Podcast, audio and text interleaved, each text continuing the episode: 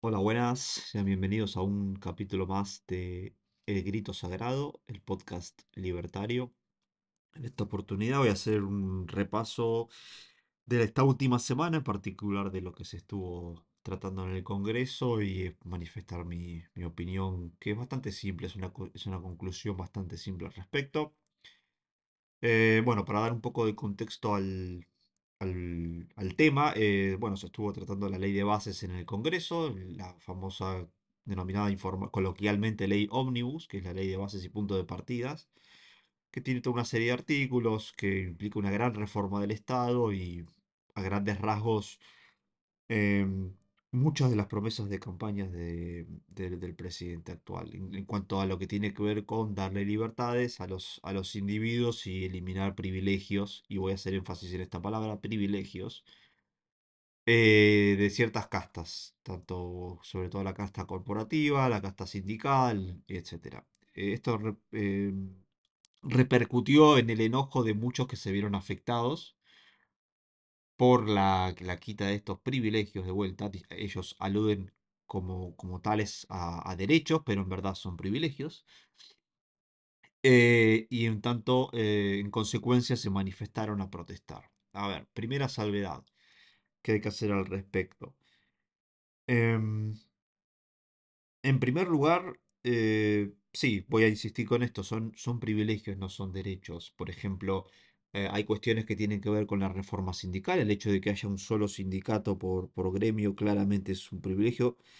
Eh, esto le da la potestad, una de las propuestas del gobierno era darle la libertad a los, eh, a lo- a los trabajadores de poder elegir su sindicato, su representatividad, lo mismo con las obras sociales, en lugar de que sea forzoso que se le quite parte de su sueldo a la obra social, a, a la obra social del sindicato, el empleado puede def- definir a dónde van sus aportes, puede elegir libremente dónde quiere que vayan sus aportes.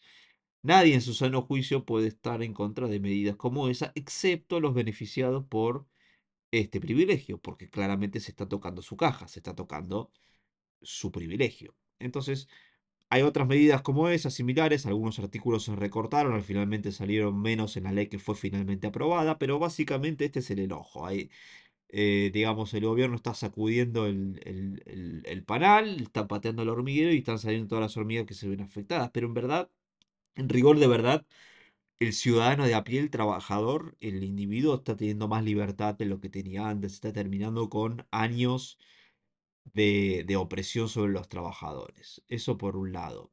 Em, en segundo lugar, estas manifestaciones no tienen cabida, porque por varios motivos. El primero es que el debate democrático ya se estaba dando dentro del Congreso, dentro del recinto. Con lo cual no hay nada más democrático que eso. Es decir, hubo elecciones en octubre del año pasado, octubre de 2023. En base a los resultados de esas elecciones se dieron los, el- digamos, la representatividad de cada partido en, en el Congreso según los porcentajes y, se- y en base a eso es que se está debatiendo la ley. Entonces podemos ver que hubo disturbios y gente, eh, digamos, podemos repasar las imágenes y vamos a ver que hubo manifestaciones y disturbios, incluso violencia dentro del, del frente del Congreso por gente que estaba en contra de la ley. Esa gente, la verdad, yo lo lamento, pero no tiene nada que hacer ahí, porque la ley ya se está devotando democráticamente. Si, tiene- si están en contra de la ley, en todo caso habrá diputados que en su representación votarán en contra eh, de esa ley y, y listo. Es decir, recordemos la parte de la Constitución que dice el pueblo no delibera ni gobierna, sino por medio de sus representantes.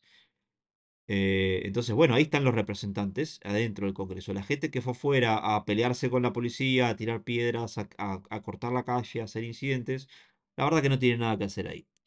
Eh, eso es, de hecho, profundamente antidemocrático, es una, es un acto de violencia, de rebeldía, de rebelión injustificada.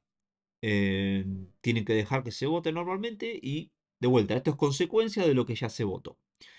Y hablando de lo que se votó, eh, está la otra cuestión que tiene que ver con quiénes son los instigadores de, de, este- de estas manifestaciones. Bueno, en primer lugar, los, eh, los líderes sindicales, que son los que se ven afectados, por supuesto, ¿no? Hemos visto claramente una movida de la CGT y de varios representantes de los sindicales que se ven en peligro su- sus beneficios de casta, sus privilegios de casta, su, su caja, vamos a decirlo así. Y por otro lado, eh, oportunistas que quieren vender su agenda eh, manifestándose en contra del gobierno porque claramente están en contra de las ideas de la libertad, en particular los partidos de izquierda, los que llevan adelante más las ideas más socialistas y colectivistas. Y acá viene la segunda parte, que es lo que tiene que ver con, con los votos que mencioné anteriormente. Este partido de izquierda sacaron 2% en las últimas elecciones.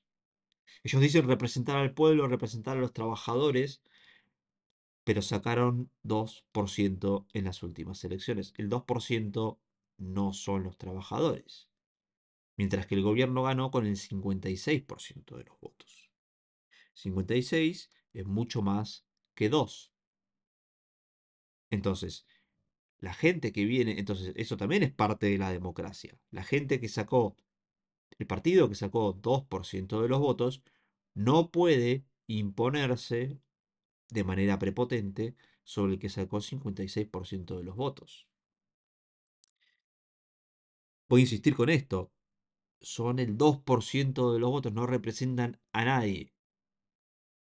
Sacaron 700.000 votos en las últimas elecciones. El ganador de Gran Hermano sacó 5 millones de votos. Tiene más autoridad para hablar el ganador de Gran Hermano que ese partido político. No representan a nadie, representan el 2%. Y en democracia se vota y gana el que saca más votos, porque es lo que decidió la voluntad popular. Lo lamento, así funciona la democracia. Esto va de números. Es decir, la, la democracia va de números, va de, va de urnas, no va de calles. No, esto, o sea, la democracia tiene que ver lo que pasa cuando los ciudadanos vamos a votar a las urnas, no lo que pasa en las manifestaciones de calle. Entonces, toda esta gente acá en la calle, enfrente del Congreso, la verdad, no tiene nada que ver con la democracia. La democracia, eh, el acto democrático ya se vio en octubre y en noviembre, el 19 de noviembre, cuando la gente fue a votar y eligió, y se eligió un presidente de manera categórica. Todos estos actos de violencia, de inquepar diputados, de pegarle a manifestantes, de pegarle a, militantes de la libertad avanza, simpatizantes con la verdad, como se ha visto en estos actos de violencia, de que le pegaron a un, a, un participante liberal solamente por estar ahí, la verdad que todo esto no es democrático.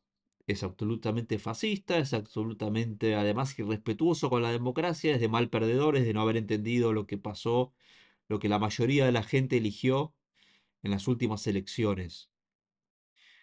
Y como si todo esto fuera poco, en definitiva, los que dicen representar a los trabajadores son justamente los que no trabajan. Digo, ¿qué hacen ahí en lugar de estar trabajando?